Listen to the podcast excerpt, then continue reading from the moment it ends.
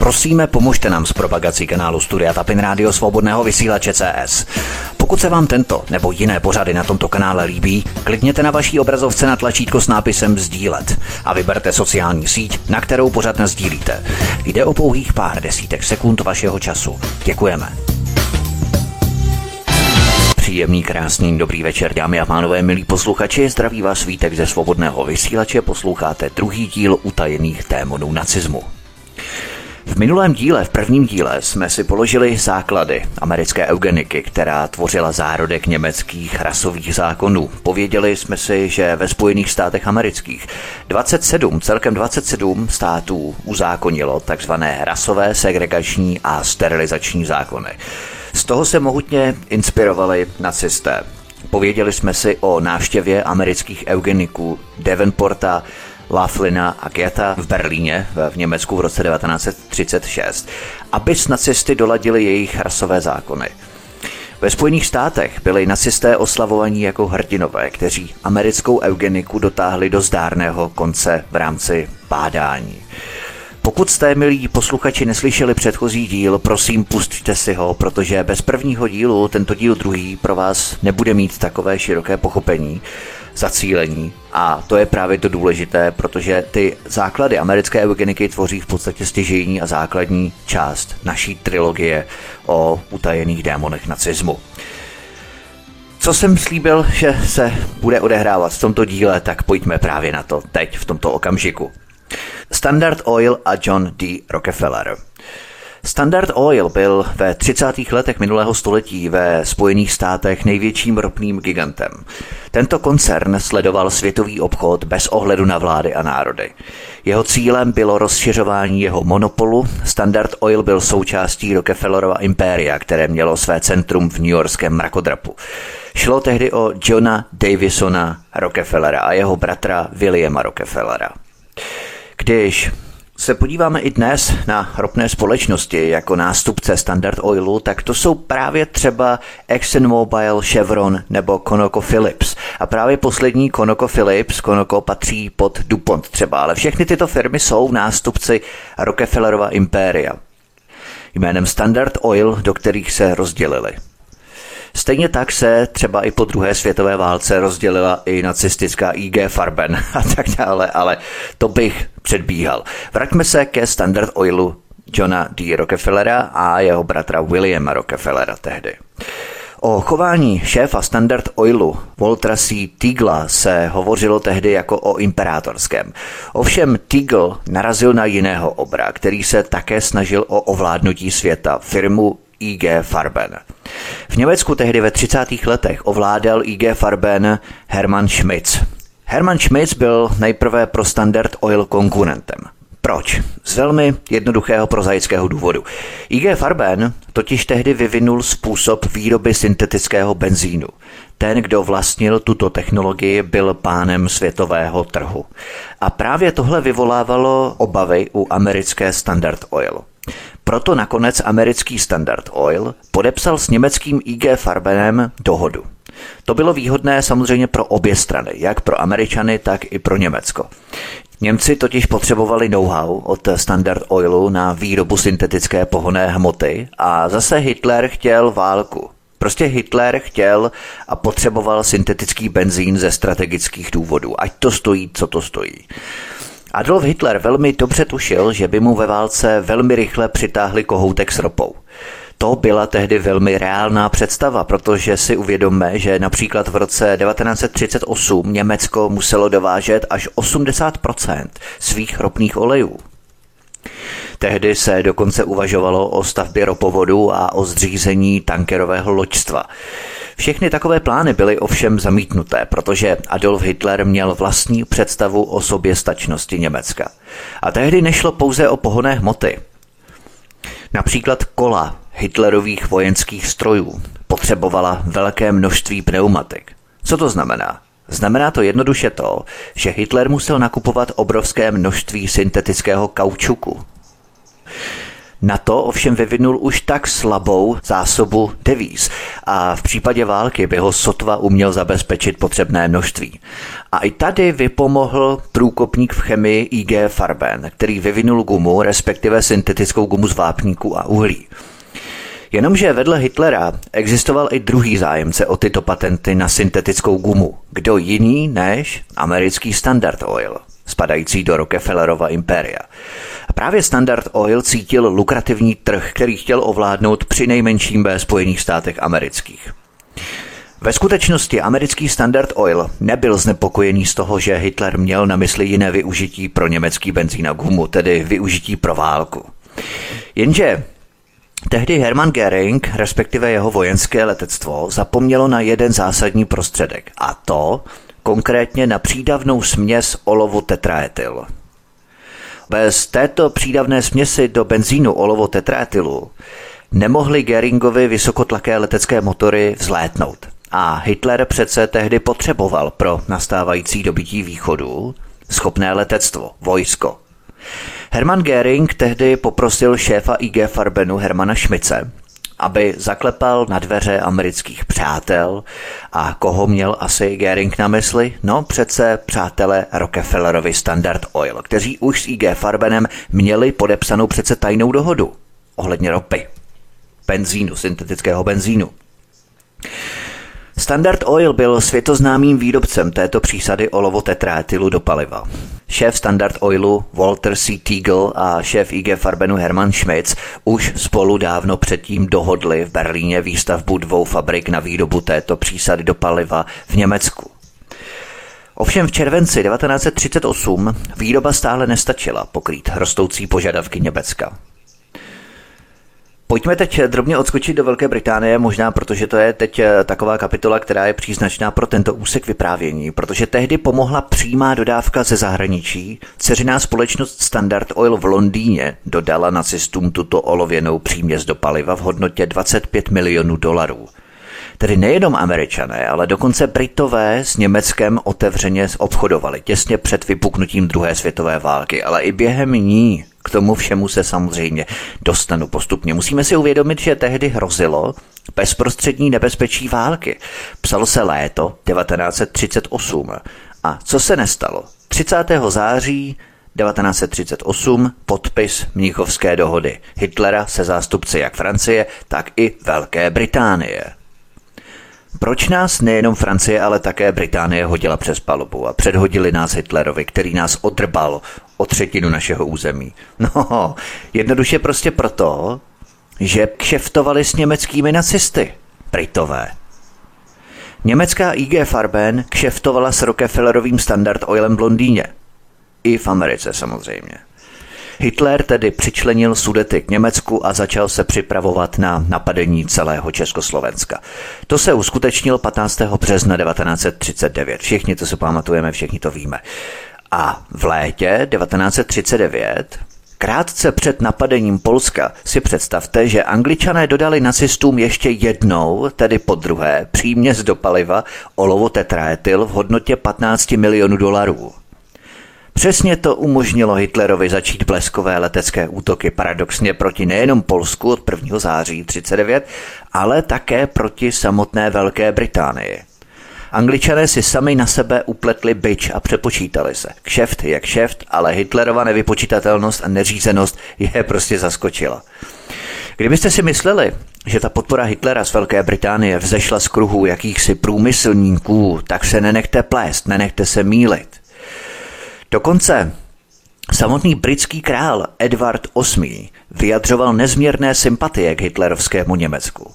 Ty důkazy se vynořily hned po druhé světové válce a Winston Churchill je chtěl tehdy ututlat, tyto dokumenty. Tyto dokumenty totiž zveřejnil Britský národní archiv a mezi těmi odtajněnými dokumenty bylo třeba přísně tajné memorandum z roku 1953, v němž Churchill píše americkému prezidentovi Dwightu D. Eisenhowerovi o existenci telegramu z dob druhé světové války, v nichž němečtí diplomaté hlásí do Berlína postoje vévody z Windsoru, tedy bývalého krále Edvarda VIII., který abdikoval v roce 1936. Po abdikaci v roce 1937 se vévoda z Windsoru, tedy Edward VIII. anglický král bývalý, setkal s Adolfem Hitlerem přímo. Třeba součástí těch dokumentů byla depeše z června 1940 z neutrálního Portugalska, kde tehdy Edward VIII. pobýval a která byla zaslaná do Berlína. V ní se psalo, cituji, je přesvědčen, že pokud by zůstal na trůnu, tak by se podařilo zabránit válce. Sám se označuje za velkého stoupence mírového kompromisu s Německem. Vévoda věří, že pokračující těžké bombardování připraví Anglii k uzavření míru. Konec citace. Uvědomme si, že Edward VIII, vévoda z Windsoru, je strýcem dnešní panovnice Alžběty II. Edward VIII. se nakonec vzdal trůnu v roce 1936, aby se mohl oženit s dvakrát rozvedenou američankou Alice Simpsonovou. Pár se usadil ve Francii, po vypuknutí války se přestěhoval do Španělska. Vláda v Madridu sice byla formálně neutrální, udržovala ale blízké vazby na Německo. Proto se obrátila na Berlín s dotazem, co má s příslušníky královské rodiny dělat. Tehdejší německý ministr zahraničí Joachim Ribbentrop vydal příkaz k sledování vévody. Nebo respektive vévodova domu, tak. Jeho zájem ještě vzrostl, když mu bylo v soukromí řečeno, že Windsor se ostře vyslovil proti Churchillovi a proti válce, zatímco Joachim Ribbentrop zvažoval, jak vévodu z Windsoru využít k nacistickým plánům. Vévoda schotí se přesunuli do Portugalska. Vévoda se za každých okolností musí vrátit do Španělska, skázal Ribbentrop na Pyrenejský poloostrov s tím, že manželský pár k tomu má být přesvědčen nebo donucen.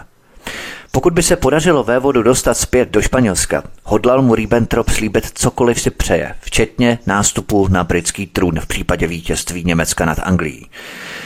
Winston Churchill si byl tehdy velmi dobře vědom rizika, že nacisté mohli z Edwarda VIII. udělat alternativního monarchu. Jmenoval ho proto britským guvernérem na Bahamách a když se vévoda odjezdu z Evropy spěčoval, pohrozil mu vojenským soudem. Churchill tedy. Ribbentrop nechtěl, aby mu tak cená kořist unikla.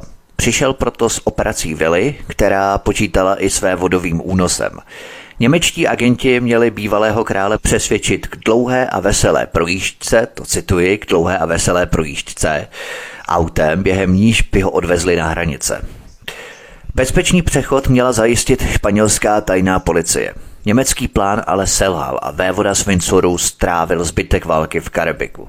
Tak to byla jenom taková epizodka ohledně Velké Británie, abychom si uvědomili, že nejenom v Americe, kterou budeme probírat dále, ale i ve Velké Británii figurovaly významné kruhy podporující Adolfa Hitlera.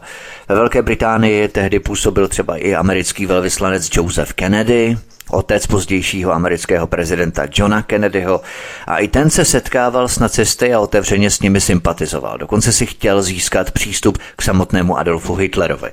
K tomu se samozřejmě všemu dostanu ve speciální kapitole o Kennedyových, stejně jako k československému zlatu zlatému pokladu, kdy Britové dokonce po naší okupaci 15. března 39 vydali 23 tun československého zlata nacistům z Bank of England zlata, které jsme si tam uložili v přesvědčení, že zůstane v bezpečí a 10. prosince 1940 dokonce Velká Británie uzavřela smlouvu s českou exilovou vládou v Londýně o takzvaném válečném úvěru za 7,5 milionů liber šterlinků. Z toho právě byl hrazený kompletní pobyt 14 tisíc zhruba československých vojáků v Anglii, kteří bránili Anglii proti Hitlerovi. Náš odboj jsme si zaplatili sami ve zlatě, které ještě v Bank of England zbývalo tehdy. 7,5 milionu liber šterlinků. Ovšem, k tomu všemu se samozřejmě dostanu také ve speciální kapitole o československém zlatě, Britech, nacistech a tak dále. Ale pojďme dál zpět k IG Farben a zpět ke Standard Oilu Rockefellerů. Jsme tedy u léta 1939. 22. září 1939 Krátce po vypuknutí druhé světové války se dohodli IG Farben a Standard Oil, že své obchodní vztahy v případě vstupu Spojených států do války zachovají v nezměněné míře. Začátkem září 1939, tedy při vpádu Němců do Polska, se setkávají v Hágu manažeři Rockefellerova amerického Standard Oilu a německé IG Farben. V Hágu. Němci chtěli zabránit zabavení svých patentů v nepřátelském zahraničí. Ovšem, tyto patenty se zdály být v rukou amerického zpřáteleného Standard Oilu bezpečné.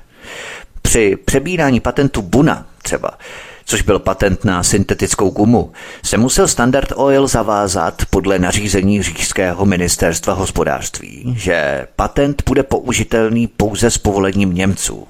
I tedy v Americe. K tomu se potom dostaneme. To byly velmi komické situace. Šéf Standard Oilu Walter C. Teagle začal obchodovat. Ovšem válka zvyšovala Hitlerovu závislost na ropě. Syntetická výroba totiž pokrývala v Německu jenom polovinu spotřeby. A co se nestalo? Hitler byl opět odkázaný na pomoc jeho amerických přátel. Společnosti Standard Oil tehdy patřila skoro polovina podílů rumunských ropných polí v Polješti. Tady vidíme, jak ti mezinárodní jestřáby, když se vyskytne někde po světě nějaké nerostné naleziště, ropa, plyn a tak dále, hned tam naskáčou a naleziště koupí. Mimochodem, Taková odbočka do dnešní doby to možná málo kdo z nás ví, ale Rumunsko je, co se týče energetiky, téměř naprosto soběstačné.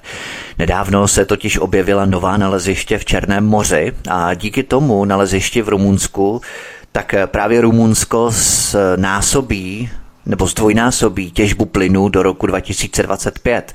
Rumunsko na rozdíl od dalších zemí v regionu disponuje téměř úplnou energetickou nezávislostí. Rumunsko v současnosti produkuje 10 až 11 miliard krychlových metrů plynu ročně.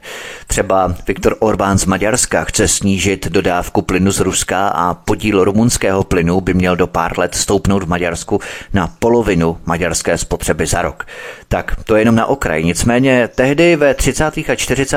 letech se v Rumunsku masivně těžila ropa a právě Rockefellerův Standard Oil vlastnil skoro polovinu podílu těchto rumunských ropných polí v Polješti. A právě tohle jsou nejdůležitější zdroje ropy pro Německo. Nedůvěřivý Hitler vytlačuje Rumuny. V ropné společnosti Romano Americana, ve které Němci měli účast, neměli příliš velké slovo a měli ponechat ochranu nad drobnými boji vojenskému letectvu. Jednoduše Hitler potřeboval stále více ropy. Totiž eh, z korespondence, která je uložená ve vojenském archivu ve Freiburgu, nacisté potřebovali bezpodmínečně ropný produkt zvaný Brightstock a nikdo kromě Spojených států jim ho nemohl dát. A pravidelný přísun produktu byl pro válku důležitý. A teď si představte, že ve skutečnosti ještě během druhé světové války přišla dodávka Brightstocku ze Spojených států v takové množství, které bylo postačující na celé období války.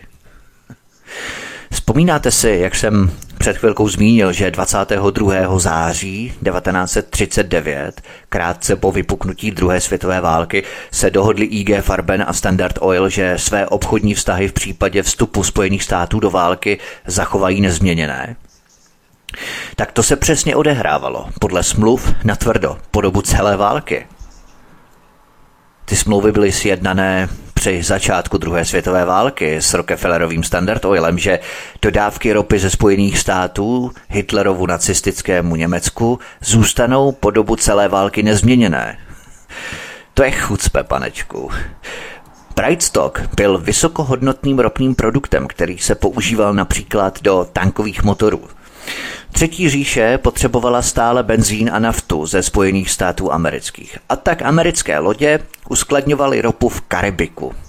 Tyto americké cisternové lodě se plavily většinou pod panamskou vlajkou, v Atlantiku totiž hlídali britské válečné lodě, které se pokoušely blokádou na moři torpédovat přísun ropy Hitlerovi přímo ze Spojených států amerických Rockefellerovým Standard Oilem. Tady můžeme dokázat, že Šlo o německo-americké obchody, které byly placené obrovskými devizami. Víme, že ceny během války stoupaly, což bylo odsouhlasené na nejvyšších místech. Za kvalitní naftovou surovinu mohl požadovat nejvyšší velitel námořních sil až 500 tisíc dolarů. Hitler plánoval ovládnout Atlantik i ponorkami – Při dodávkách nafty se mohl spolehnout na Američany.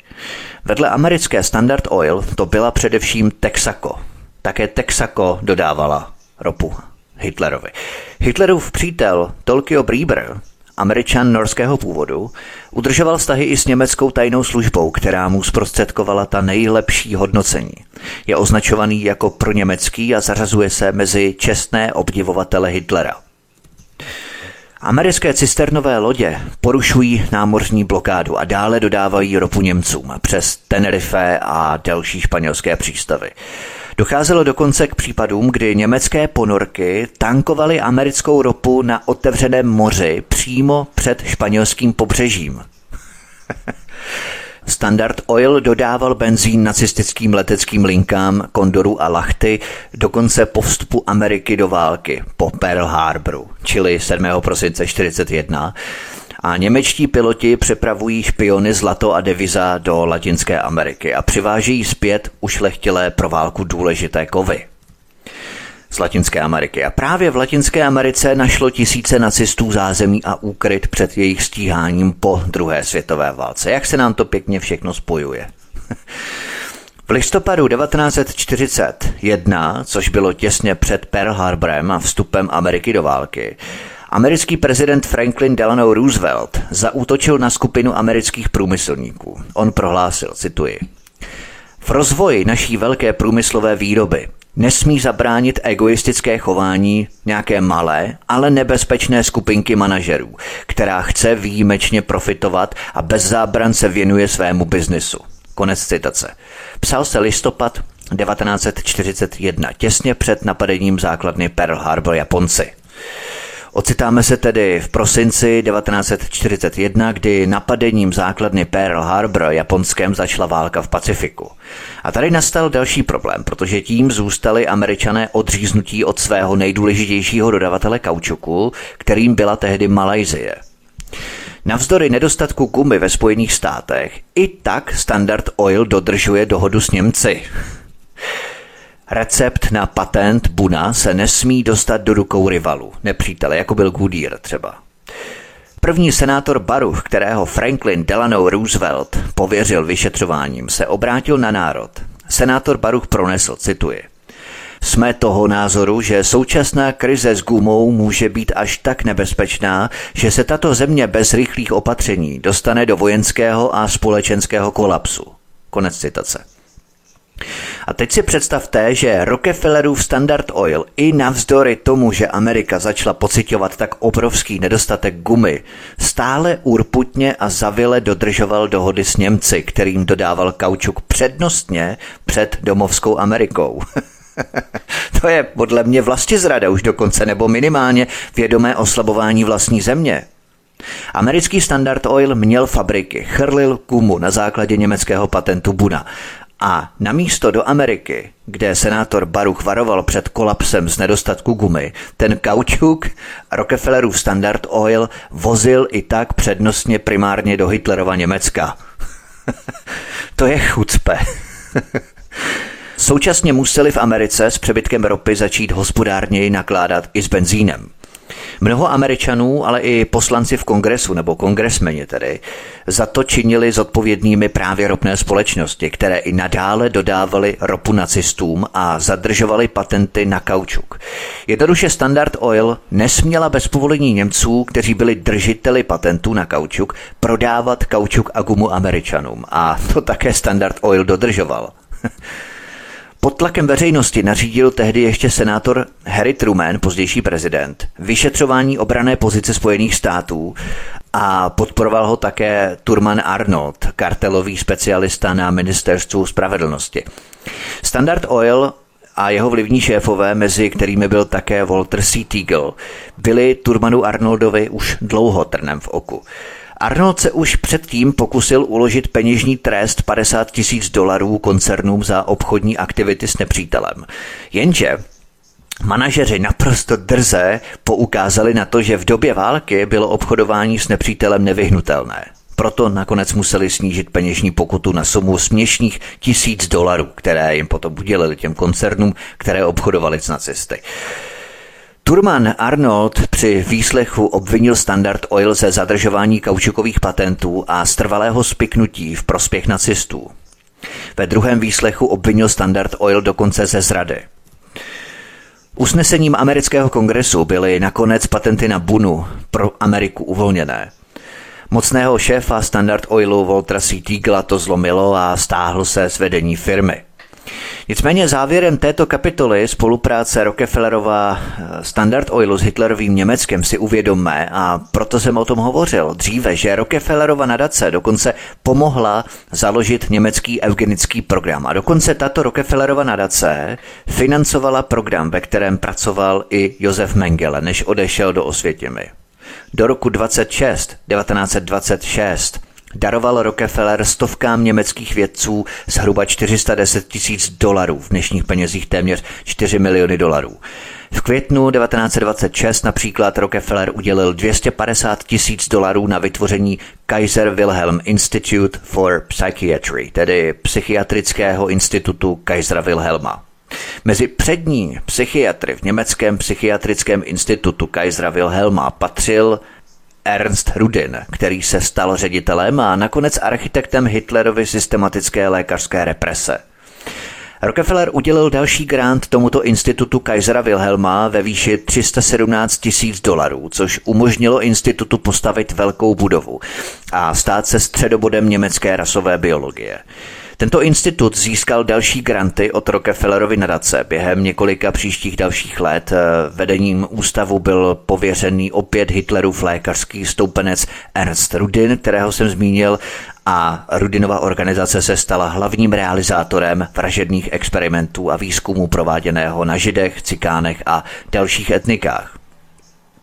Není se proto co divit, že Rockefellerova Standard Oil zásobovala ropou Hitlerovo Německo během celé druhé světové války. A nejenom ropou, ale i kaučukem, respektive gumou. Rockefeller, který financoval a podporoval eugenické hnutí založené na rasových, segregačních a sterilizačních zákonech. To byl právě ten Rockefeller. Dává to smysl? Ano, dává to naprostý smysl. Od mikrofonu svobodného vysílače vás zdraví Vítek, posloucháte druhý díl trojdílného speciálu Utajení démoni nacismu. Po písničce pokračujeme dál. Nenechte si ujít další čas. Hezký večer. Písnička je za námi, od mikrofonu svobodného vysílače vás zdraví Vítek, posloucháte druhý díl trojdílného speciálu Utajení démoni nacismu. Pojďme na další kapitolu. Adolf Hitler a Opel Blitz byli nerozlučními kamarády. Hitler a jeho vojáci ho potřebovali na postup a později na ústup. Hitler byl přímo duší Opla. Co to znamenalo, bylo úplně jasné. Výkon, pořádek a věrnost. Už začátkem 30. let minulého století začínalo Opel, tehdy už ceřiná společnost americké automobilky General Motors, která ho koupila v roce 1928, výrobou vojenských aut.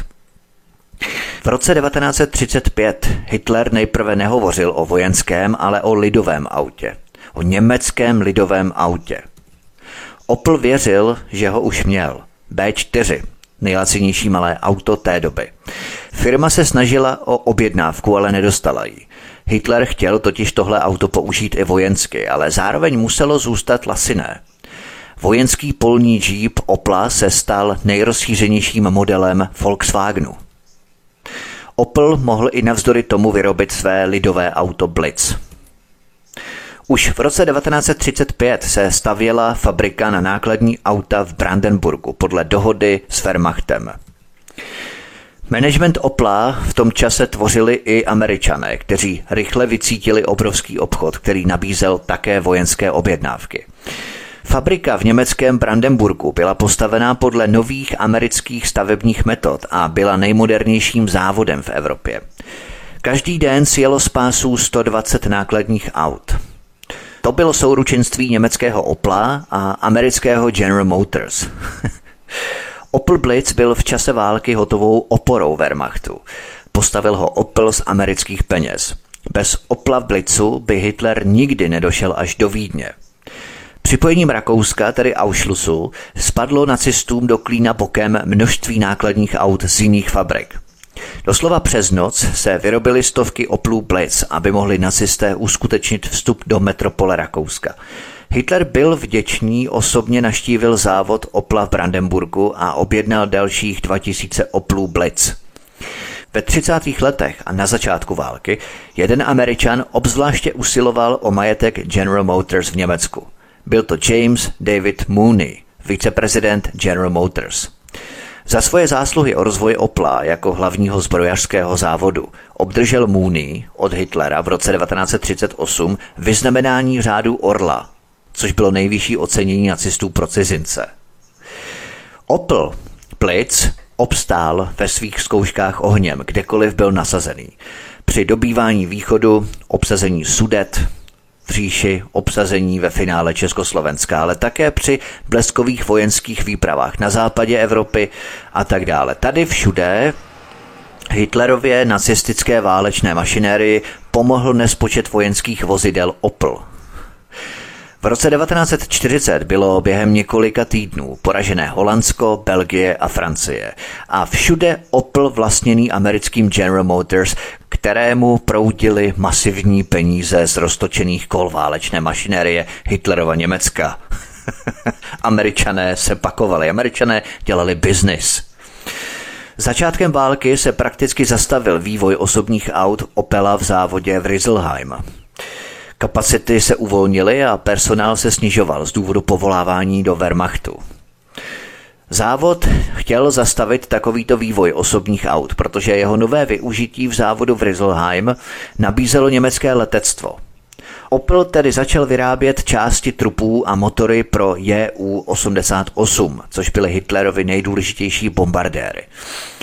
Už několik dní po začátku války uzavřeli úzkou dohodu mezi německým vojenským letectvem a závodem Briselheim. Tu dohodu podpořilo i setkání viceprezidenta General Motors Jamesa Davida Mooneyho, který toho času během války osobně naštěvoval Berlín. No bodej by ne, když mu Hitler udělil vyznamenání řád Orla, takže si Němci viceprezidenta americké General Motors Mooneyho předcházeli. Mooney tedy dorazil do Rizzelheimu a dokonce se setkal i s Hermanem Geringem. V rozhovoru s Geringem viceprezident General Motors Mooney vyjádřil určité pochopení pro politiku nacismu. I on si myslel, že Německo bylo tvrdě postižené ze strany Anglie a Francie. Gering dodával tehdy Mooneymu odvahu, aby dělal zprostředkovatele mezi vůdci války – Mooney se tedy obrátil na prezidenta Franklina Delano Roosevelta a světe div se, Roosevelt s tím souhlasil a dokonce Roosevelt popřál Mooneymu good luck, hodně štěstí ve své misi v Německu.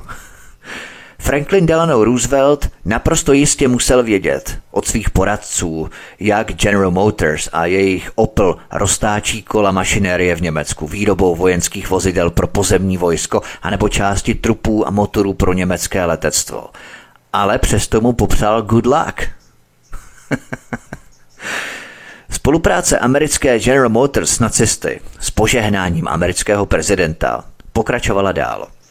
V únoru 1940 lichotivý list drahému říšskému kancléři otevřel Jamesi Mooneymu přístup k Hitlerovi do nové říšské kanceláře. V článku, který na protest General Motors nikdy nebyl uveřejněný, píše Mooney o jeho rozhovoru s Hitlerem. V jeho reportáži Mooney popisuje prezidentu Rooseveltovi Hitlera jako přívětivého a přátelského. Šílený požadavek vůdce o uznání Německa jako světové velmoci nechala Roosevelta naprosto chladným. Viceprezident General Motors dohrál svou úlohu jako užitečný idiot. Tajemník státního zástupce oddělení Messerschmitt později označil Mooneyho za fašistu. Pozoruhodná epizoda o Mooneyho nacistickém příteli neměla žádný vliv na chod dějin. Opel dále vyráběl vojenská auta. Jen ve válečných letech to představovalo kolem 100 tisíc vozidel, protože při vysokých ztrátách v boji vozidla stále chyběla nacistům. Generál von Schell, který byl Hitlerem pověřený pro dohled nad nákladními auty, potvrzuje Oplu v roce 1941, že bez této firmy by nebylo možné vést válku. Letecký útok na Anglii byl mezi časem neúspěšný a i komponenty pro bombardéry U-88 nedokázal Opel vyrobit tak rychle, jak si vyžadovala situace. Ve straně a na ministerstvech to vzbuzovalo nevoli samozřejmě a zhoršování vzájemné přízně. V roce 1941 General Motors odmítli nabídku prodat Opel a stáhnout se z Německa. Američané tím pádem chtěli zůstat v Německu i během celé druhé světové války. Oni odmítli nabídku Němců, aby se stáhli z Německa. Oni tam prostě chtěli zůstat američané v Německu stůj co stůj. Takže američané opět prokazatelně věděli, že je válka, věděli, že podporují nacistickou vojenskou mašinérii, ale i tak se odmítli stáhnout z Německa. Opel prodat Němcům. Prostě biznis na válce je nejlukrativnějším biznisem na světě. Je to jenom obchod, to přece nemůžete brát osobně, ne? Je to jenom obchod. V listě říšskému komisaři pro majetek nepřítele General Motors oznámil, že se právě začali stotožňovat s celkovým osudem Německa. Takové chucpe, jak se američané vlichocovali a podbízeli Němcům, že cítí s Německem, že se vnitřně stotožňují s osudem Německa. To psal General Motors. Samozřejmě, že zatím byla také skrytá finanční spekulace. General Motors totiž odepsal ze svých daní ve Spojených státech amerických svůj majetek a vydělal přitom 22 milionů dolarů. Při očkodnění říší by tyto peníze musel zdanit. Takže jasná finanční spekulace.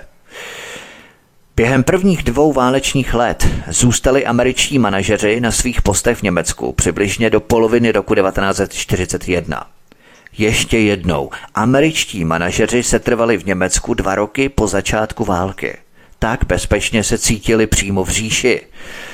Potom začali být nervózní a začali se z Německa stěhovat. To znamená, že obchodní vedení těchto firm se ještě skládalo z Američanů, kteří chodili konzultovat s německým zbrojním komandem otázky třeba kolik nákladních aut mají dodat, kolik potřebují dělníků a materiálů a jakou úlohu zastávali v celém výrobním procesu, protože viděli, že jejich zákazník, tedy Německo, mělo o obchod zájem. Američané udělali všechno proto, aby požadavkům Němců co nejefektivněji vyhověli. V mezičase General Motors vydělával obrovské peníze na americkém zbrojení, které organizuje její viceprezident James Mooney. Ten se jako záložní důstojník cítí být patriotem. Řídí se obchodní filozofií, že mezinárodní podnik činný na celém světě by měl své aktivity realizovat podle přísných ekonomických pravidel bez ohledu na politické názory země, ve které působí. Viceprezident General Motors Mooney tvrdil, že, cituji, nejsme ústav sociální péče, pracujeme jen pro profit našich akcionářů. Obrázek o něm si můžeme učinit sami. Tohle je ten ultrapravicový pohled na ekonomiku. Je to přece obchod. Neberte to osobně, že obchodujeme s nacisty. Nejsme za opatřovacím ústavem. Hlavní je se napakovat. Ve jménu profitu našich akcionářů. Třeba i na válce. Je to prostě obchod, neberte to osobně.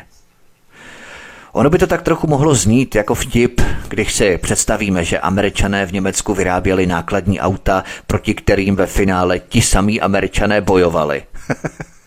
Ale tak to přece bylo. Někdo by si řekl, že američané nebudou tak tupí, že si budou ničit svoje fabriky v Německu. Jenomže ono to má ještě další rozměr. Americké bomby 6. srpna 1944 úplně zničily závod Opla v Brandenburgu. Ano, a co se nestalo o rok později? General Motors vybral od Američanů, kteří poslušně platí daně, tak vybral očkodné ve výši 32 milionů dolarů za zrušení, za zničení jejich závodu v Brandenburgu v Německu, tak oni je očkodnili po druhé. Takže američané měli v Německu fabriky, které chrlily nákladní auta nacistům, vojenská vozidla, části trupů a motory do německých bombardérů. Neskutečně se na tom napakovali, kšeftovali s nepřítelem a když se blížil konec války, tak si zničili svoje vlastní fabriky a ještě si nechali zaplatit očkodné od amerických daňových soustrastníků a napakovali se ještě po druhé tentokrát jako poškozená strana. To je chucpe, že to tříská o podlahu. Ale pravice by řekla přece, je to přece obchod. Neberte to osobně, všechno je v souladu se zákonem, je to legální, tak co se vzrušujete vy holoto? Od mikrofonu svobodného vysílače vás zdraví Vítek, posloucháte druhý díl trojdílného speciálu Utajení démoni nacismu. Po písničce pokračujeme dál. Nenechte si ujít další část. Hezký večer. Písnička je za námi, od mikrofonu svobodného vysílače vás zdraví Vítek, posloucháte druhý díl trojdílného speciálu Utajení démoni nacismu. Pojďme na další kapitolu. V roce 1921 vyšla v německém překladě kniha Henryho Forda Mezinárodní žid. Mezi Henrym Fordem, legendárním výrobcem aut, a Adolfem Hitlerem už předtím vzniklo duchovní zpříznění zvané antisemitismus. Fordova kniha utvrzovala Hitlera v jeho nenávisti k židům a posloužila mu jako předloha pro jeho srdcový spis Mein Kampf. Vedle Henryho Forda ovšem existoval i další americký eugenik jménem Madison Grant – Vzpomínáte na něho v prvním díle, v předchozím díle, jak jsem o něm obšírně hovořil, Madison Grant? Tento americký eugenik Madison Grant napsal knihu Příchod velké rasy. A právě tuhle knihu Hitler označil jako jeho biblí a právě tomuto americkému eugenikovi Madisonu Grantovi Hitler zaslal obdivný dopis. A vedle nich vydal ve stejných letech v roce 1922 americký eugenik Henry Hamilton Laughlin jeho knihu Eugenická sterilizace. A právě Laughlin spolu se dvěma dalšími americkými eugeniky naštívili později v Německo v roce 1936 Devonportem a Gethem. Ano, takže tu máme knihy tří Američanů. Mezinárodní žid od Henryho Forda, Příchod velké rasy od Madisona Granta a Eugenická sterilizace od Henryho Hamiltona Laughlina. Všechny Adolf Hitler obdivoval.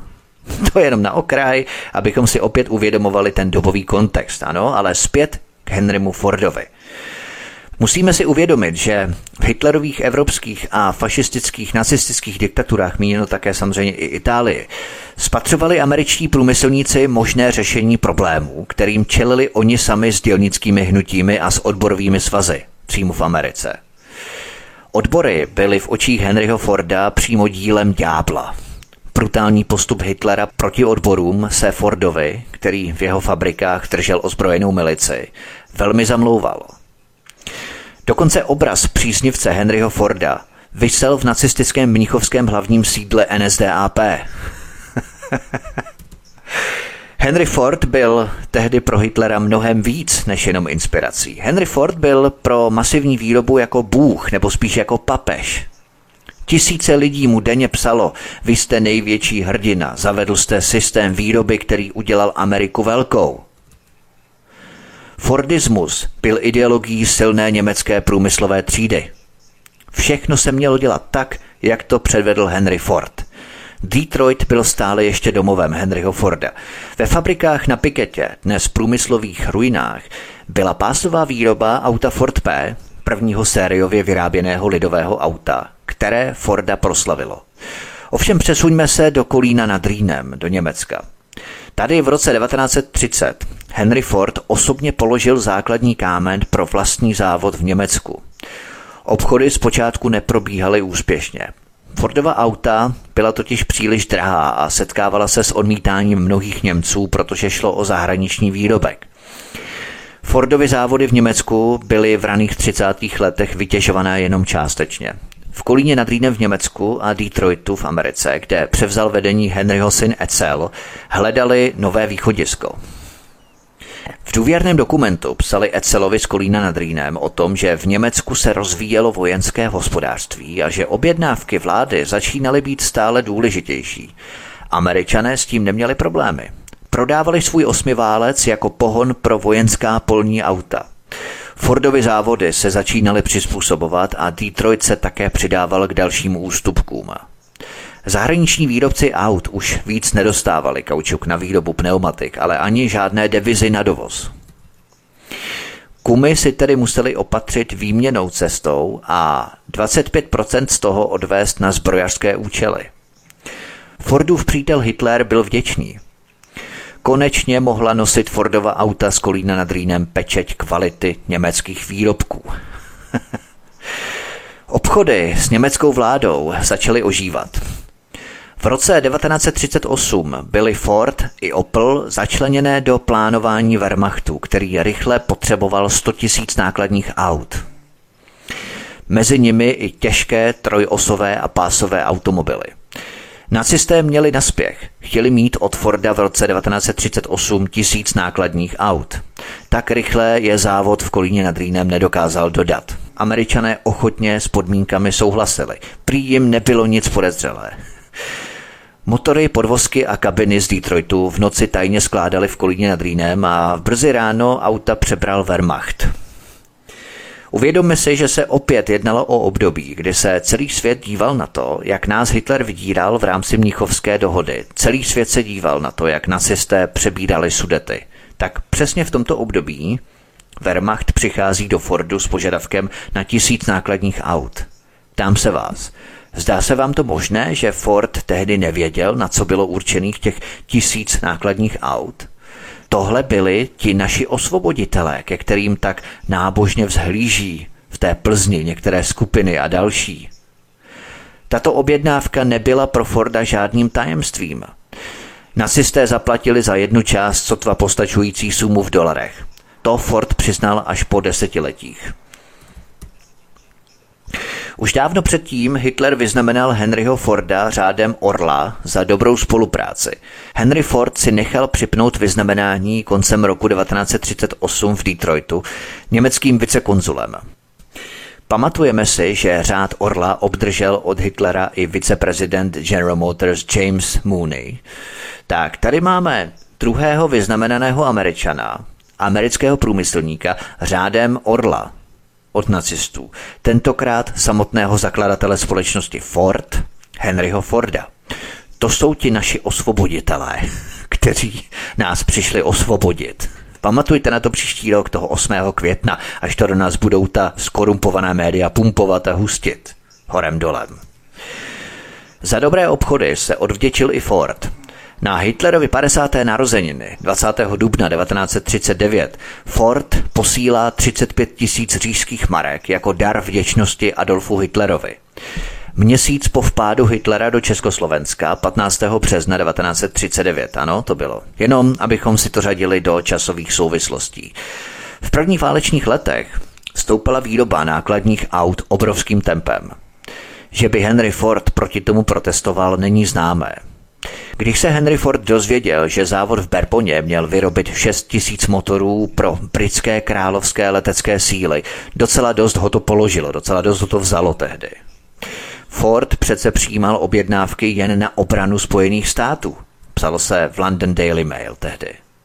Ford neměl nic proti tomu, že francouzské závody pracovaly pod německým okupačním režimem v plném nasazení pro Wehrmacht.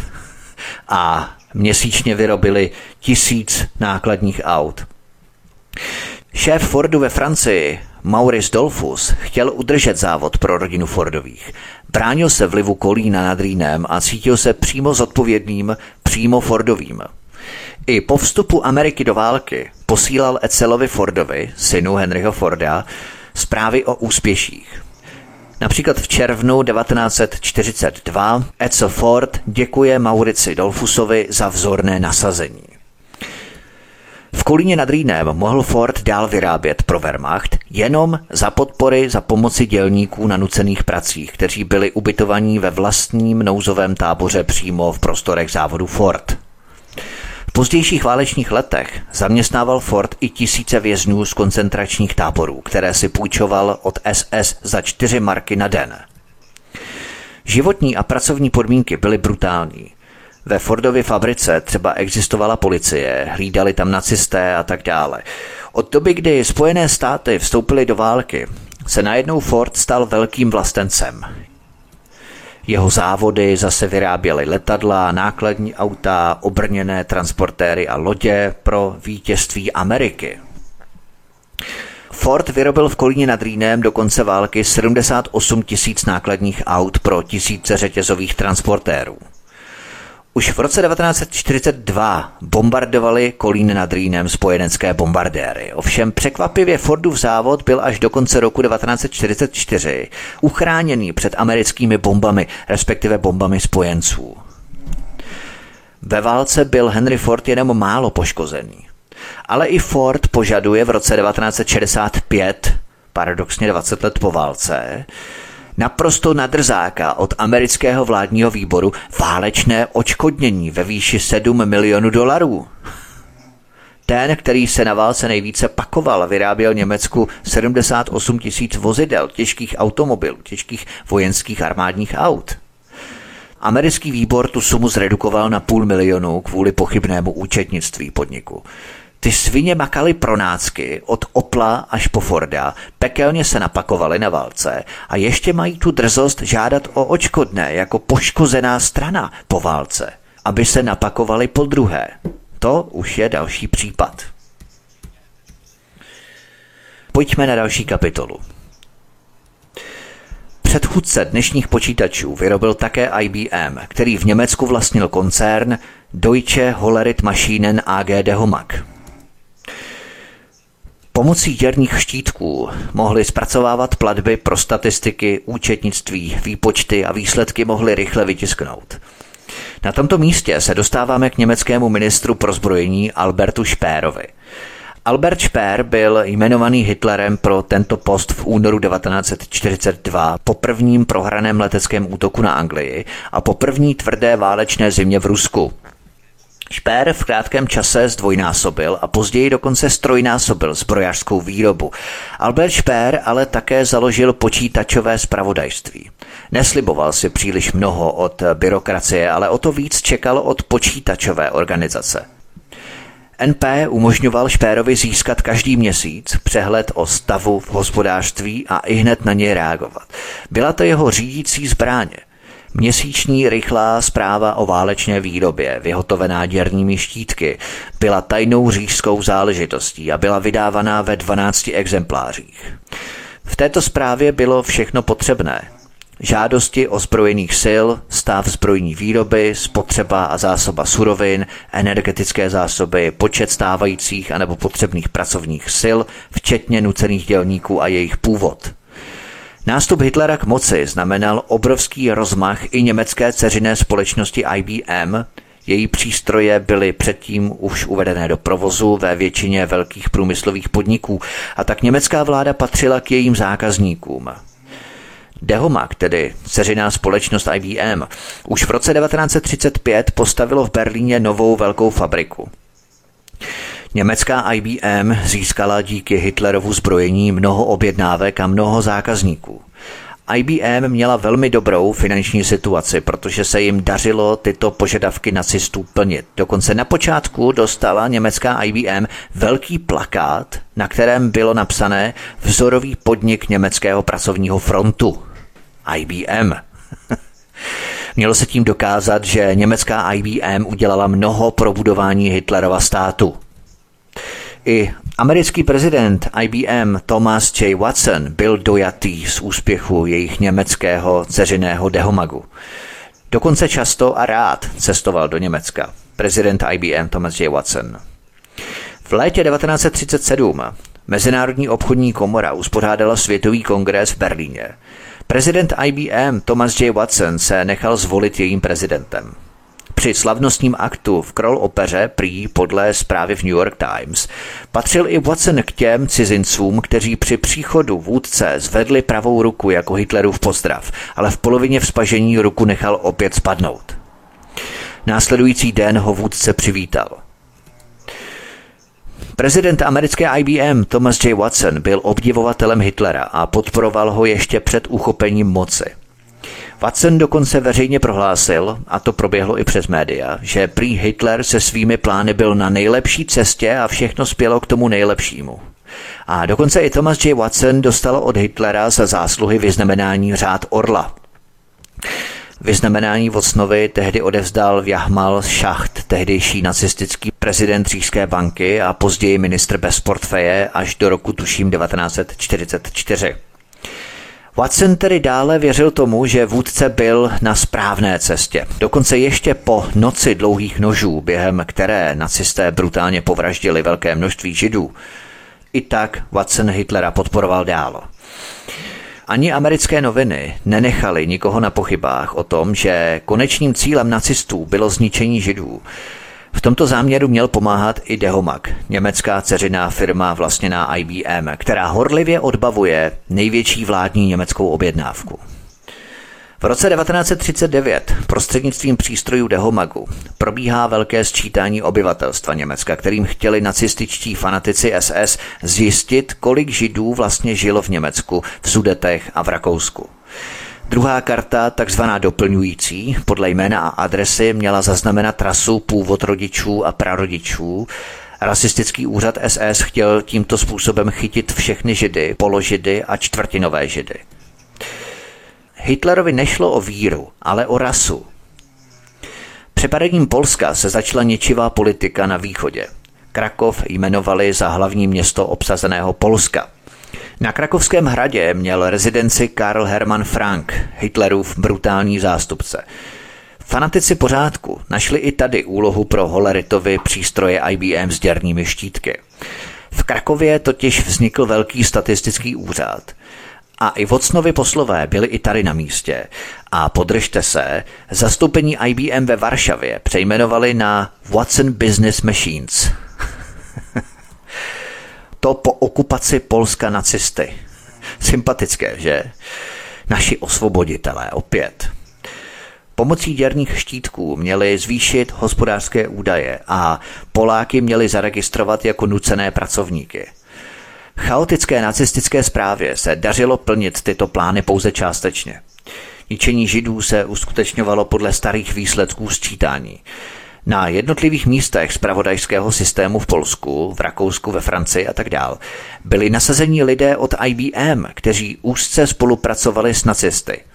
Ještě na sklonku války nedostatek nucených dělníků brzdil vojenskou výrobu. Ministr Albert Speer chtěl zmobilizovat poslední rezervy. A teď měli být cíleně zaregistrovaní podle povolání a rozdělení říší na pracovní místa i vězni koncentračních táborů. V koncentračních táborech proto začala vznikat registrační místa s holeritovými děrnými štítky IBM. Třeba holeritovo registrační oddělení v táboře Štutov mělo číslo 12.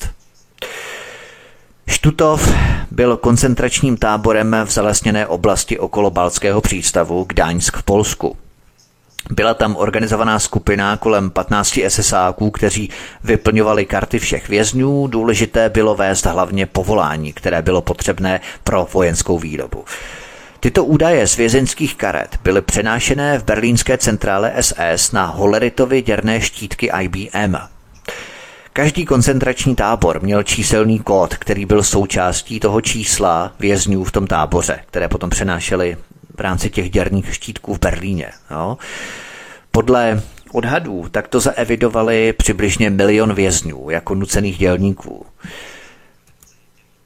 Větší část vězeňských karet byla zničená. Kolem 140 tisíc je stále uskladněných v Bundesarchivu v Berlíně. Jak dlouho byl Holeritův systém IBM nasazený do ničících náborů, není známé. IG Farben nařídil Holeritův systém IBM pro svou fabriku v koncentračním táboře v Auschwitz. Auschwitz byl tábor na jeho západním území Polska u města Osvětim. Jenom pro informaci. Vzhledem na přibývající zprávy o nacistických zločinech Thomas J. Watson vrátil v létě 1940 Hitlerovi vyznamenání. Jeho dobré jméno v Americe bylo pro něj mnohem důležitější prý než nenávistné prázdné řečnění národního pozorovatele. Zdá se, že se Watson dostal v Německu do nemilosti. To využil ředitel německého partnerského dehomagu IBM Willy Heidinger. Dříve totiž Watson a právě Heidinger spřádali plány na to, jak dodávat tajně stroje dehomag do oblastí, které jsou nebo budou pod nadvládou nacistů. Willy Heidinger vlastnil spolu se dvěma jinými společníky 15% podniku a nemilosti Vocna v Německu chtěl využít k tomu, aby Američany odsunul do pozadí docela. Willy Heidinger potom řekl Američanům, že se to nějak kazí a že to nejde dobře. Jenže přístroje Dehomak 11 od IBM ale kontrolovali celé Německo tehdy. To znamená, že on jim kecal. On řekl, že to nejde dobře, ale ty Holeritovy přístroje Dehomak 11 od IBM kontrolovali celé Německo. Naopak to šlo velmi dobře. Američané měli totiž přehled o všem v Německu, od účetnictví, zbrojení, pracovní lágry, tábory, povolání vězňů, jejich rasách a tak dál. A tohle právě Němcům začalo vadit, protože americký IBM měl díky Dehomagu o tom všem přehled. A hrozilo tedy, že by se takové informace mohly zneužít při válce. Vždyť jakou lepší pozici by mohl mít nepřítel, než že by měl absolutní přehled o kompletním hospodářském stavu nebo o kompletní hospodářské situaci protivníka. To přece Němci nemohli dopustit. Pro spravodajské služby a vůdce SS Edmunda Wessera, dlouholetého poradce Hitlera, nebyl pohled všudy přítomného dehomagu IBM neznámý. Podle Mota, právo je to, co slouží německému lidu k prospěchu, se Edmund Wiesermayer vyslovil pro zestátnění dehomagu IBM. Vydaje nacisty, vzor amerických průmyslníků a kapitalistů. Totalita a diktatura je prostě všude stejná. Když ji něco ohrožuje, klidně levičácky ze státní. A je to úplně jedno. Jenže tak rychle se ale Thomas J. Watson zdát nechtěl. V roce 1940 proto poslal svého důvěrníka do Berlína, kde nejenom, že vyjednával se šéfem německého dehomagu Willem Heidingerem, ale odvážně také s vůdcem SS a dlouholetým hitlerovým poradcem Edmundem Wieselmayerem. O závěrech jednání poslal zašifrovanou zprávu přes americkou ambasádu do New Yorku. Edmund Wiesermayer byl během jednání smířlivý. Nacisté potřebovali IBM pro svou zbrojařskou mašinérii. Namísto sestátnění se měla IBM spokojit s menšinou akcí. Jenomže Watson takovou dohodu odmítl s odůvodněním, cituji, pokud Němci vyhrají válku, Evropa nám bude otevřená a pokud válku prohrají, půjde to dále jako do posud. Konec citace. Naprosto chladný, pragmatický přístup. Co říkáte? Válka je válka, ale kšeft je kšeft. Po vstupu Ameriky do války se nacisté zřekli vyvlastnění a jmenovali důvěrníka Dehomagu IBM jako poručníka. Watson se mohl radovat, protože IBM tímto způsobem zůstala do konce války vlastnictvím německého ceřiného Dehomagu. Americkému ministerstvu spravedlnosti byla pozice IBM v Německu velmi podezřelá. Referent ministerstva, který se zabýval hospodářským vedením války, Halt Carter, začal vydávat přehled o aktivitách IBM v Německu a v Evropě, takzvanou Carterovu reportáž z roku 1943. V anonymní příloze od frustrovaného pracovníka IBM v Evropě se označuje podnik jako, cituji, mezinárodní monstrum, které se nachází v jedné skupině s nacisty. Zpráva neměla pokračování. Ti, kteří zůstali, byli nakonec vítězi. Před válkou vybudovali německou válečnou mašinérii, během války ji zničili jako smluvní partner Pentagonu a po válce přišli opět na objednávku americké armády, aby kontrolovali německý průmysl. Nejvyšší daňový inspektor Hillers, nejvyššího finančního prezidia v Berlíně Brandenburgu, jmenoval už koncem roku 1943 Opel, Ford a Hollerit, tedy IBM, jako podniky, které do té doby velmi dobře vydělávaly. Protože dividendy a zisky nesměly být transferované do zahraničí, byly využité na zvýšení podnikového kapitálu. Vlastníci akcí tím pádem neutrpěli žádné škody. A právě naopak. Takže IBM dodávala své počítačky na děrné štítky a další technologie nacistům, tetování obětí, ve vyhlacovacích táborech byla identifikační čísla IBM, která se zadávala do o něch počítaček na děrné štítky. To je panečku chucpe. IBM totiž použilo podobné systémy v jamajské studii rasového křížení už v roce 1928. To je prostě otřesné. Vzpomínáte si, jak jsem v prvním díle hovořil o amerických rasových zákonech, eugenice, ze kterých se nacisté vydatně inspirovali. One Drop Rule tedy pravidlo ani jedné černožské kapky krve, které bylo zakotvené v americké legislativě, tak tady máme další střípek, který nám zapadá do mozaiky, kdy stejná IBM, která používala systém děrných štítků pro vězně v nacistických vyhlazovacích koncentračních táborech, použila tuto svou technologii už poprvé dříve při studii rasového křížení v roce 1928. A také si jistě vzpomínáme na to, že spoluautorem této studie byl americký eugenik Charles Davenport, který naštívil Berlín v roce 1936 spolu se dvěma dalšími americkými eugeniky, aby s nacisty doladili zákony o čistotě rasy. Gath a Laughlin. A do Německa také rád a často jezdil Thomas J. Watson, prezident IBM, která vlastnila a provozovala v Německu ceřinou firmu Dehomag na děrné štítky. Američané a nacisté se v eugenice tehdy vzácně shodovali. Američané tehdy měli své černochy, nacisté zase své židy.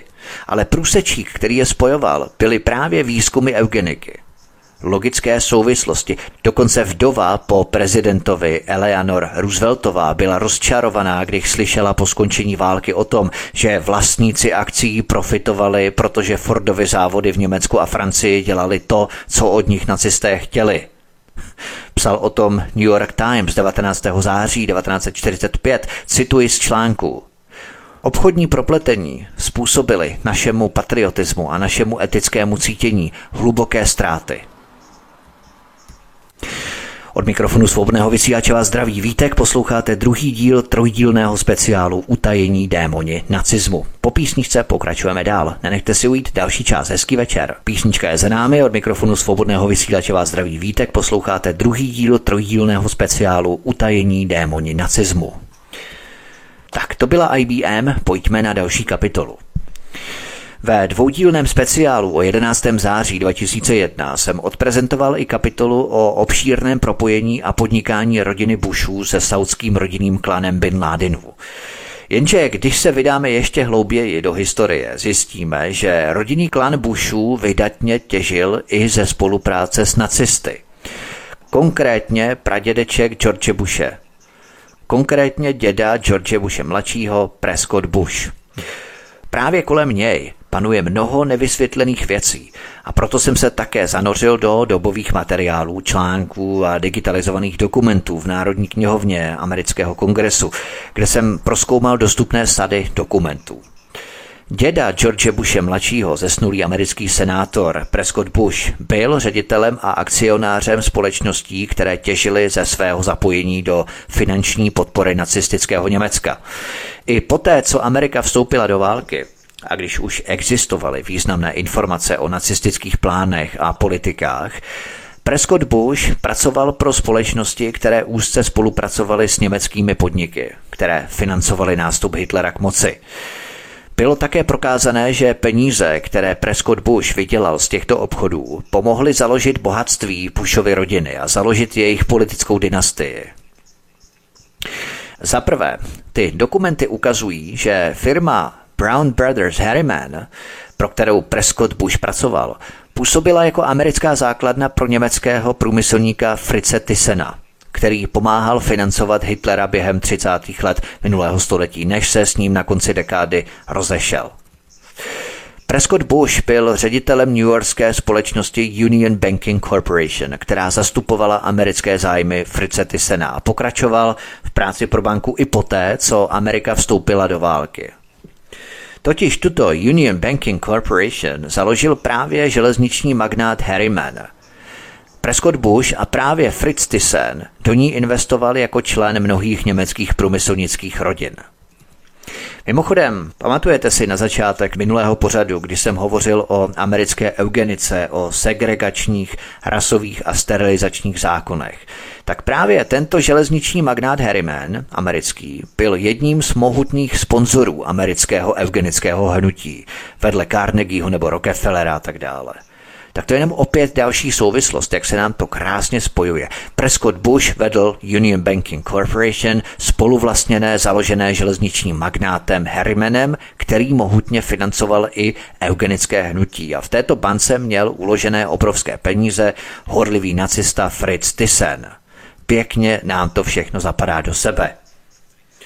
Totiž otec August Thyssen a jeho synové Fritz a Heinrich Thysenovi Vytvořili ve 20. letech minulého století síť zámořských bank a společností, aby jejich majetek a peníze mohly být v případě ohrožení zachráněné.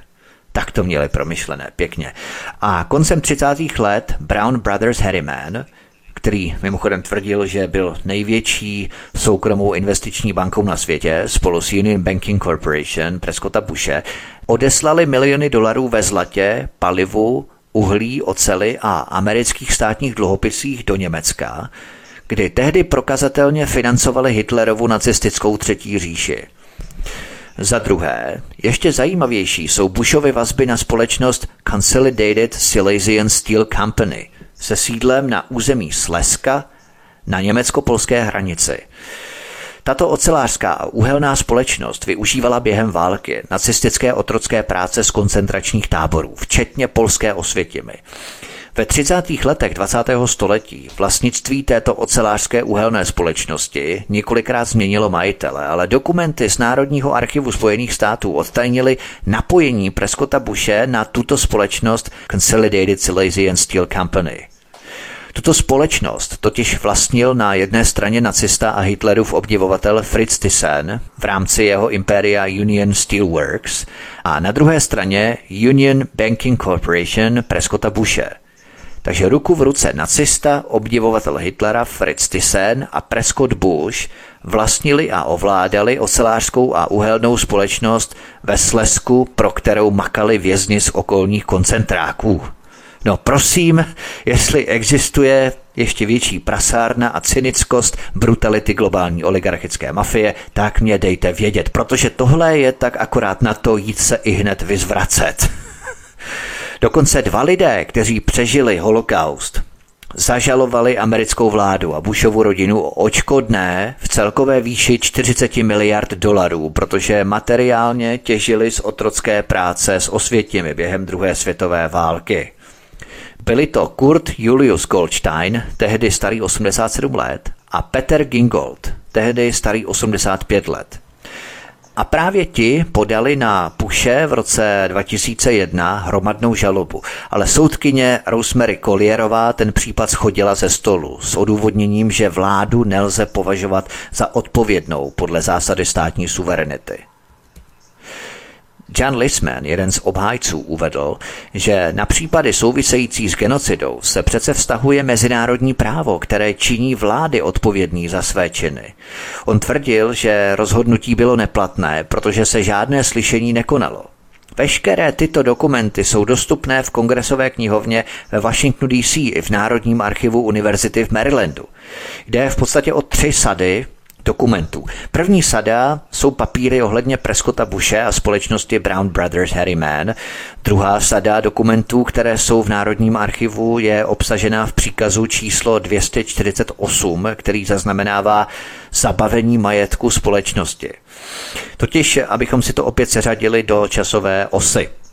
30. července 1942 New York Herald Tribune zveřejnil článek s názvem Hitlerův anděl má v americké bance 3 milionu dolarů.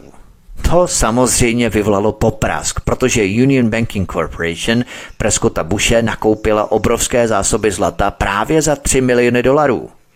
A právě ty dokumenty z druhé sady ukazují, že o zhruba dva měsíce později, 20. října 1942, byl zabavený majetek Union Banking Corporation, jehož ředitelem byl Prescott Bush. Zabavila ho takzvaná Alien Property Commission, přeložil bych to jako komise pro cizí majetek. Alien můžeme také přeložit jako nepřátelský, dejme tomu. Takže majetek nepřítele v podstatě. To by bylo i v podstatě logičtější, protože to provedli právě v souladu se zákonem o obchodování s nepřítelem. O měsíc později v listopadu byla také zabavená slesko-americká společnost, což byla dalších eh, z firm nebo dalších spodniků Prescota Bushe. O ní jsme se bavili před chvilkou. A ten třetí soubor dokumentů také v Národním archivu obsahuje spisy o společnosti IG Farben, která byla stíhaná za válečné zločiny. Nicméně fakt je ten, že dynastie Bushů už začala mít po válce takový vliv, že nebylo zahájené žádné vyšetřování ani Prescotta Bushe, ani Union Banking Corporation. To všechno navzdory skutečnosti, že jeho Union Banking Corporation byla přistižena při provozování americké skořápkové společnosti pro nacistickou rodinu Tysenových. Navíc 8 měsíců poté, co Amerika vstoupila do války a že banka Prescotta Bushe, Union Banking Corporation, částečně financovala Hitlerův vzestup k moci. To je prostě neoddiskutovatelný fakt. Mimochodem partnerem Fritze Thyssena ve společnosti United Steelworks, která měla ve Sleském regionu uhelné doly a ocelárny, slévárny a tak dále, byl Friedrich Flick, další ocelářský magnát, který také vlastnil část německé chemické společnosti IG Farben.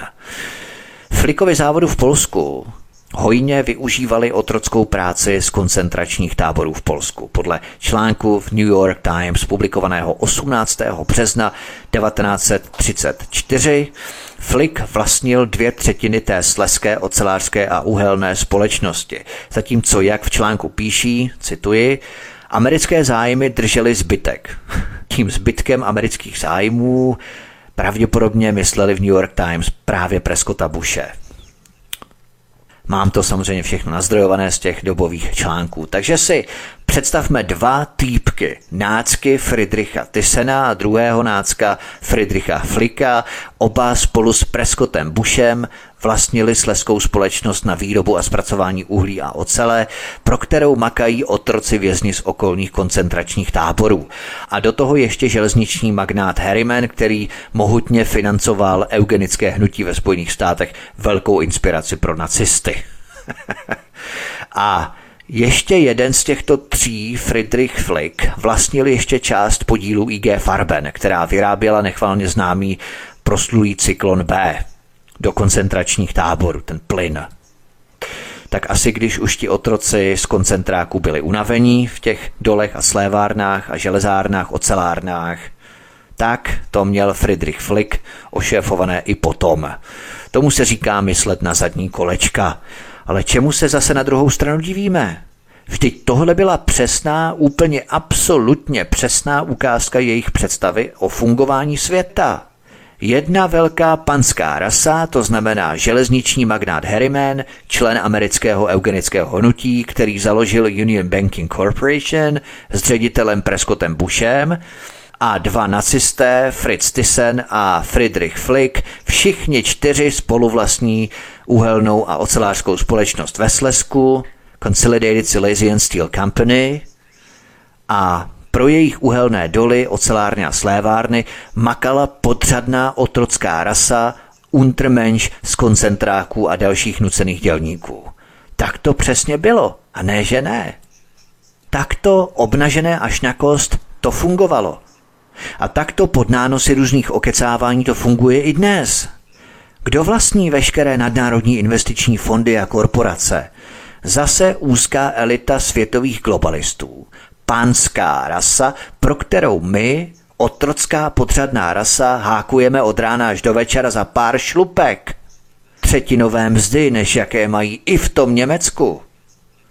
A je to u všech segmentů hospodářství. Doprava, zdravotnictví, ekonomika, třeba super a hypermarkety, řetězce různé Amazony, Microsofty, Google. Všechno vlastní světová oligomafie. Velkopanské rasy, která se štítí špinavé chátry, která pro ně maká, a to jsme my. A s tou uhelnou a ocelářskou společností ve Slesku to byla přesná ukázka tehdy. Mimochodem je takové legrační, že společenství, na kterém stála Evropská unie, bylo společenství uhlí a ocele. Ale jenom to spíš takový vtípek malinko. Ale to je konec pro dnešní díl, milí posluchači. Doufám, že jsme si opět otevřeli trochu oči v utajované světové historii a utajených démonů nacismu, jak probíhaly linie v rámci druhé světové války. Co uslyšíte v příštím díle, ve kterém budu finišovat? Uslyšíte třeba šokující informace o Velké Británii. Nejen, že anglický král Edward VIII, strýc současné Alžběty II., otevřeně sympatizoval s Adolfem Hitlerem, ale dokonce angličané z jejich Bank of England vydali nacistům 23 tun československého zlata několik měsíců po okupaci 15. března 39. Je to ověřená validní informace, naprosto něco neslíchaného a otřesného. Dále uslyšíte, že Britové s českou exilovou vládou Edvarda Beneše v Londýně podepsali smlouvu o takzvaném válečném úvěru na 7,5 milionu liber šterlinků a z té se hradilo kompletní působení českých vojáků v Anglii, respektive, pardon, československých vojáků v Anglii po dobu celé druhé světové války. Tato smlouva ze 7. prosince 1940 měla za následek, že jsme si vlastní odboj platili ze svého, včetně třeba i výsadku Gabčíka s Kubišem. Britové nás pak samozřejmě o tyto peníze odrbali v dalším měnovém zlatě. Dále se podíváme na detaily akce Paperclip, kdy spousta nacistických vědců působila v amerických vědeckých organizacích. A to nejen Vernon for Brown třeba, ale i další nacističtí vědci v tajných projektech CIA, třeba MK Ultra, ovládání mysli, hypnóza. Popíšu vám, jak takové programy fungovaly a uvedu konkrétní jména nacistů, kteří u těchto programů, například MK Ultra, CIA stáli. Povíme si i o tom, jak se stovky nacistů infiltrovalo do amerických spravodajských složek těsně po druhé světové válce FBI, CIA. Uvedeme si samozřejmě konkrétní jména a příběhy těchto nacistů během i po válce. Povíme si také něco o tom, že bývalí nacisté, kteří žili ve Spojených státech amerických, pobírali od štědrého velkorysého amerického sociálního systému velký důchod, respektive penzi. Podíváme se také na otce Johna Kennedyho, Josepha Kennedyho, s jakými nacisty se setkával během druhé světové války, tehdy jako americký velvyslanec v Británii. A nakonec se podíváme na zakladající členy Evropského hospodářského společenství a Evropské komise, respektive Evropské unie. Tu také spolu zakládali nacisté, kteří přesedlali do rozdělených společností IG Farbenu, která během války vyráběla také prostulý cyklon B do koncentráků a potom se rozdělila i G. Farben na BAS, Bayer a další společnosti. Nacisté všude, kam se podíváš. Závěrem příštího dílu se zamyslíme nad tím, zda skutečně procházíme transformací ze třetí říše do říše čtvrté. A nakolik jsou tato podezření odůvodněná. Nenechte si ujít příští díl, poslední třetí díl utajených démonů nacismu. Já se na vás budu těšit, milí posluchači, samozřejmě budu rád, když se přihlásíte na tento kanál Odyssey, eh, kde kliknete na tlačítko odebírat, abyste odebírali tento kanál Studia Tapin Rádio Svobodného vysílače. Prosím, také se zaregistrujte, pokud ještě na Odyssey zaregistrovaní nejste. Je to velmi jednoduché, vyplníte pouze e-mailovou adresu a heslo a po příchozím e-mailu ten odkaz, který vám přijde, pouze potvrdíte, abyste potvrdili, že ta adresa, e-mailová adresa patří vám. No a potom už stačí jenom kliknout na tlačítko odebírat v rámci kanálu Odyssey Studia Tapin Rádio Svobodného vysílače a potom samozřejmě nezmeškáte ani žádné pořady, které pro vás chystáme a připravujeme tady u nás na Svobodném vysílači. Od mikrofonu vás zdraví Vítek, zanechte mě případně vaše veškeré komentáře, dojmy vaše třeba z toho pořadu nebo nějaké další střípky z minulosti, které znáte, které víte, o kterých máte informace. Budu velmi rád za vaše názory, postřehy, komentáře pod pořadem na kanále Odyssey. Ještě jednou zdraví vás Vítek, přeju vám krásný večer a příště se s vámi těším na slyšenou u posledního, třetího, finišujícího závěrečného dílu o utajených démonech nacismu. Hezký večer. Prosíme, pomožte nám s propagací kanálu Studia Tapin Rádio Svobodného vysílače CS. Pokud se vám tento nebo jiné pořady na tomto kanále líbí, klikněte na vaší obrazovce na tlačítko s nápisem Sdílet a vyberte sociální síť, na kterou pořád sdílíte. Jde o pouhých pár desítek sekund vašeho času. Děkujeme.